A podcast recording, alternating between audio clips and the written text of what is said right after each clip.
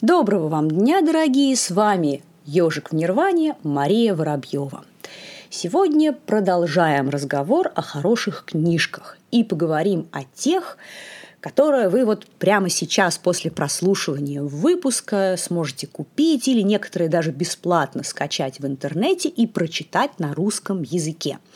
Или сможете сделать это в самое, что ни на есть ближайшее время. Первая книга – это работа Лилиан Сильбюрн, которая называется «Кундалини. Энергия глубин». Ее перевели с английского языка два моих хороших товарища и опытных практика йоги в традиционном ее, скажем так, понимании Андрей Мороз, которого, к сожалению, уже на, с нами сейчас нет, и Катя Мосин. Чем она, эта работа, примечательна? Ну, прежде всего, личностью самого автора – и здесь я хотела бы сделать небольшое отступление и поговорить на тему, которую я уже некоторое время назад затрагивала. И сейчас, мне кажется, важно обсудить ее еще раз. Вот, в принципе, каковы компоненты хорошего исследования качественного, а также хорошего исследователя. Ну, мне кажется, что здесь можно выделить такие три важных больших пункта. Первое – это, конечно, наличие качественного академического образования, потому что очень хочется, чтобы автор делился с нами э, действительно проверенной, систематизированной информацией, в которой он хорошо разбирается, а не собственными, ни на чем не основанными фантазиями. А, и это, само собой, предполагает чтение и разбор коренных классических текстов изучаемой традиции. И это обязательно нужно делать на языке оригинала. Потому что любой перевод, сами понимаете, это всегда в той или иной степени интерпретация переводчика, особенно когда дело касается такого сложного и многозначного языка, как санскрит. А, поэтому какой бы ни был знающий автор и исследователь, если он не может читать первоисточники в оригинале, настоящим ученым его ну, назвать нельзя. А, человек может быть действительно знающим тему, хорошим популяризатором, автором таких науч-поп статей и книжек, но вот это не такая серьезная какая-то академическая наука. Вот. А, хотя подобные люди, подобные авторы, они, конечно, имеют право на существование, некоторые из них э, э, пишут весьма интересные вещи. Но это, как я уже сказала, не настоящее серьезное исследование. А, и как бы обычно, если мы говорим о научном мире, вот с этими двумя первыми пунктами особых проблем нет. А, а вот э, с третьим имеются часто, не всегда, но некоторые сложности – по моему глубокому убеждению, э, человек должен иметь возможность общаться с носителями той традиции, того ну, культа, который он изучает. И если это такой чистый кабинетный ученый, который знает о каком-то предмете исключительно по книжкам и даже по первоисточникам, которые он читал в оригинале, это не дает человеку полного представления о предмете. К большому количеству информации он просто не имеет доступа. И самое главное, что такой ученый, он даже не знает о том, что такая информация вообще существует. Ему неоткуда ее узнать или получить, а, потому что он никогда не был в стране, где эта традиция, допустим, активно существует, практикуется, не общался, как я уже сказала, с носителями культа, причем как с рядовыми практикующими, так и с какими-то э, такими гуру, высокопоставленными представителями учения, э, которое его каким-то образом толкует и интерпретирует, потому что интерпретация одного и того же текста очень сильно отличается в рамках различных традиций. Это как бы, ну, общеизвестный факт, примеров тому масса, мы можем найти это в любом абсолютно религиозно-философском учении традиций. Так называемый индуизм, буддизм, христианство, да что ни возьми. При этом у некоторых таких исследователей я сразу хочу сказать, что, конечно, я не имею в виду всех людей вообще, но такие, так сказать, индивидуумы мне лично встречались. То есть при этом у такого человека, как я уже сказала, изучающего как бы со стороны, не имеющего не только э, личного опыта практики той или иной системы, но и не имеющего возможность общаться с ее представителями, у него возникает иногда иллюзия объективности. Ну, потому что он как бы вот якобы смотрит со стороны на какое-то явление и может оценить его более объективно, чем те, кто находится внутри. А, но это совершенно не так. А, большая очень иллюзия, по крайней мере, в том, что касается религиоведения и различных вот религиозно-философских течений и направлений. Потому что ну, понятное дело, я думаю, я тут еще ничего особенно такого уникально нового не скажу. Все мы являемся продуктами какой-то системы. Никто из нас не чистый лист. У нас есть определенный социально-культурный багаж, некоторая система ценностей, мировоззрений, которые мы сознательно или несознательно транслируем и которая влияет на наше восприятие тех или иных процессов. А, поэтому полностью объективным быть вообще в принципе невозможно. Вообще научная такая вот объективность, да, честность и правильность, она а, скорее обусловлена, обусловлена личностными качествами того или иного человека, а не тем, как он вот на эту самую традицию смотрит изнутри, извне или каким бы то ни было образом еще. Ну вот если, допустим, человек не объективен, то какая разница, почему это происходит? Потому что он находится внутри традиции и не может ее, так сказать, объективно как-то описать. Потому что он находится вовне, э, к большому количеству данных доступа не имеет, а если и имеет, то воспринимает их, э, так скажем, весьма своеобразно, потому что он, ну, например, э, советский ученый, сторонник марксизма, ленинизма, или христианин, который, естественно, считает, что его традиция, она как бы более интересная и глубокая, чем другие. Причем, кстати, в рамках всех трех групп, естественно, есть и другие люди, настоящие, там, достойные, объективные, скажем так, э, ученые. А есть вот и первый вариант – Поэтому почему человек не объективен, это вообще не имеет никакого значения. Это может быть вот при любой ситуации, при любых, говоря проще, раскладах. И уж совсем редко случается, когда, это уже даже, наверное, не третий, а четвертый пункт, помимо всего вышеназванного, исследователь еще и имеет опыт личной практики.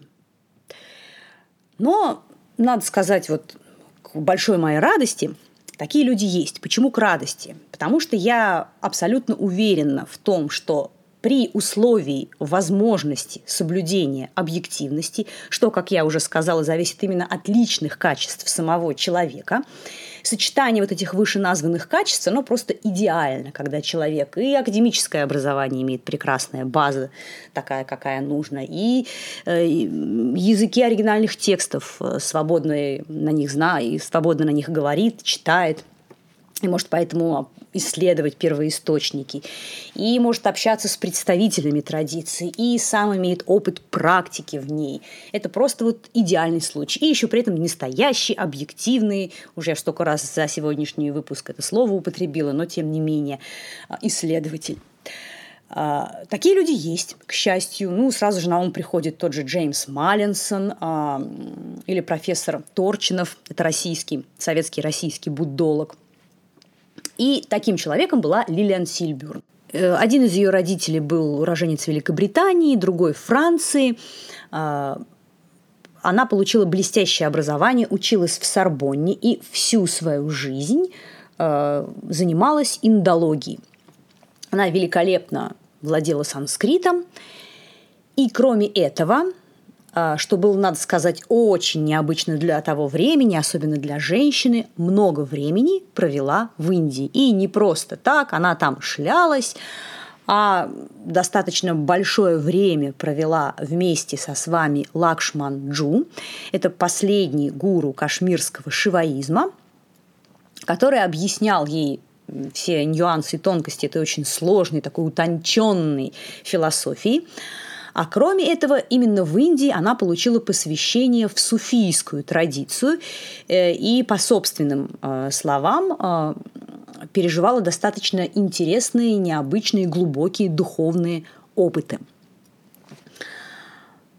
Все это при этом она никогда не прекращала свою научную деятельность, и вот с академической точки зрения все ее работы, монографии – это совершенно блестящие труды, которые признаны и уважаются всем научным сообществом. То есть вот такое замечательное сочетание.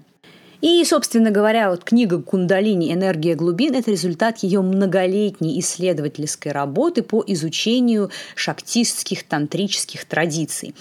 А, Все это она проделывала, как я уже сказала, под непосредственным руководством с вами Лакшман Джу. А, надо сказать, что а, он был гуру, скажем так, философским, то есть он передавал философию кашмирского шиваизма, философию трики, но не обучал каким-то э, практикам которые, в частности, были описаны вот в этих тантрических текстах. А, и надо сказать, что после написания данной работы он не дал благословения на ее публикацию, потому что посчитал, что вот та информация, которая э, содержится в этой книге, не должна быть доступна широкому кругу праздно интересующихся читателей. Но, тем не менее, книга увидела свет. Ну и надо сказать, что это, конечно, очень интересная работа.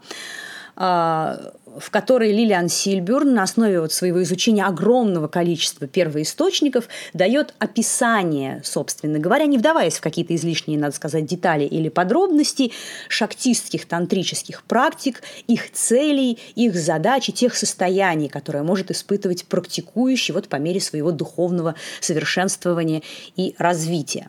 Ну, надо сказать, что везде э, Лилиан Сильберн упоминает о том, что подобные вещи нельзя осваивать самостоятельно, ну, это, мне кажется, понятно, потому что это просто опасно.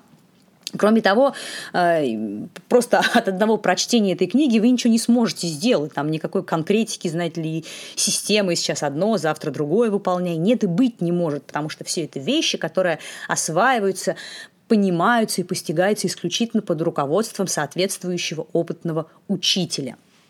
И вот у этой работы у нее два огромных плюса с моей точки зрения. Во-первых, она действительно очень интересный источник дополнительных знаний для интересующихся э, шактистскими тантрическими э, школами, в частности, кашмирским шиваизмом.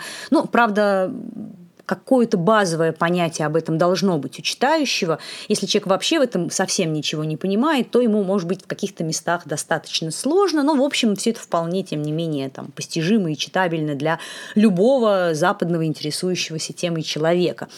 И при этом эта же книга, не являясь справочником по практике, она, конечно, служит источником огромного вдохновения для тех людей, которые традицией интересуются не только как, скажем так, ученые, да, э, не только для повышения или расширения собственного кругозора, но также, скажем так, с духовными некоторыми устремлениями, э, она действительно вот вдохновляет на поиск учителя, на регулярную практику. Поэтому э, эту книгу, которая очень скоро уже выйдет и будет доступна, как только это произойдет, я сразу вам об этом напомню и дам нужные ссылочки, где ее можно будет приобрести, вот всячески советую.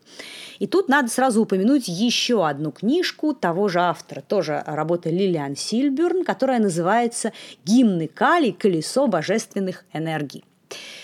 И здесь в очередной раз я благодарю санскритолога, индолога, переводчика Андрея Игнатьева, который ее переводит с французского языка, уже две главы готовы, и совершенно безвозмездно выкладывает их для чтения и скачивания на собственном сайте, за что ему в очередной раз огромное спасибо.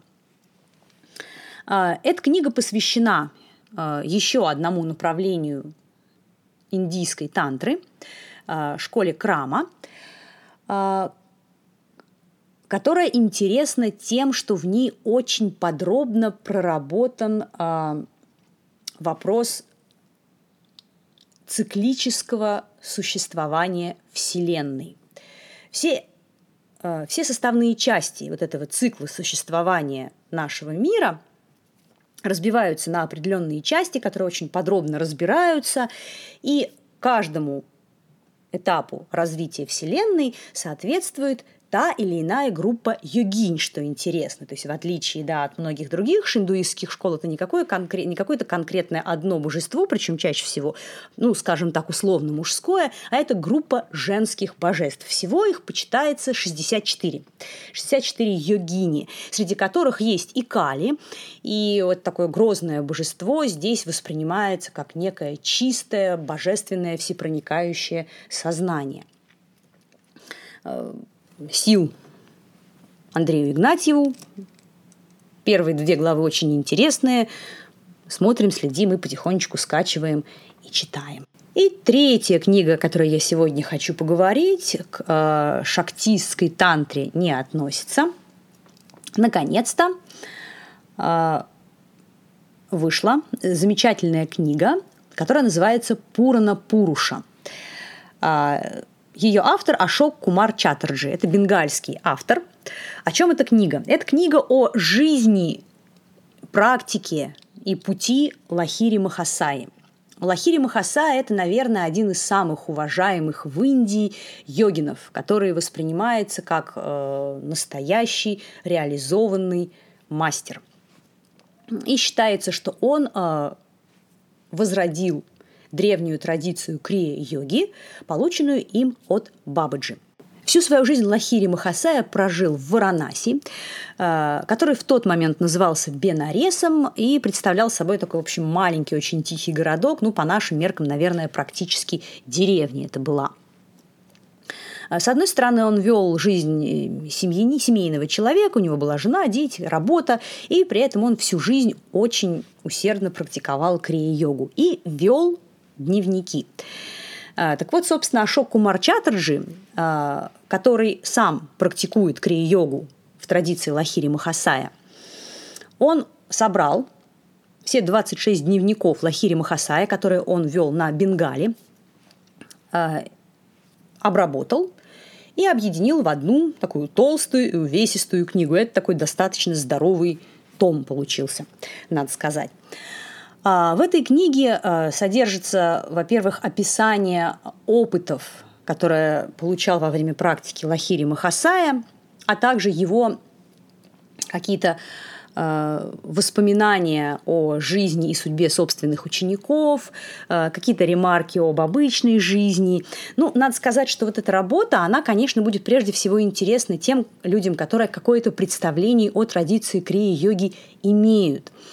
А, и а, также обладают хотя бы неким общим представлением о пантеоне индуистских божеств и о том, какие энергии или компоненты э, нашей Вселенной они персонифицируют, потому что там отсылок на это в этом книге э, в дневниках Лахири Махасая содержится ну, большое количество.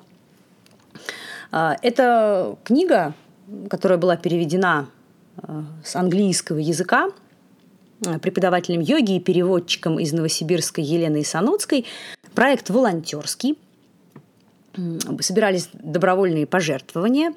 И, в общем, на данный момент все те, кто в этом участвовали, э, электронный экземпляр книги уже получили, но вы можете к нам и присоединиться э, на странице фейсбучной Ильи Журавлева, редактора онлайн-журнала «Дикий йогин».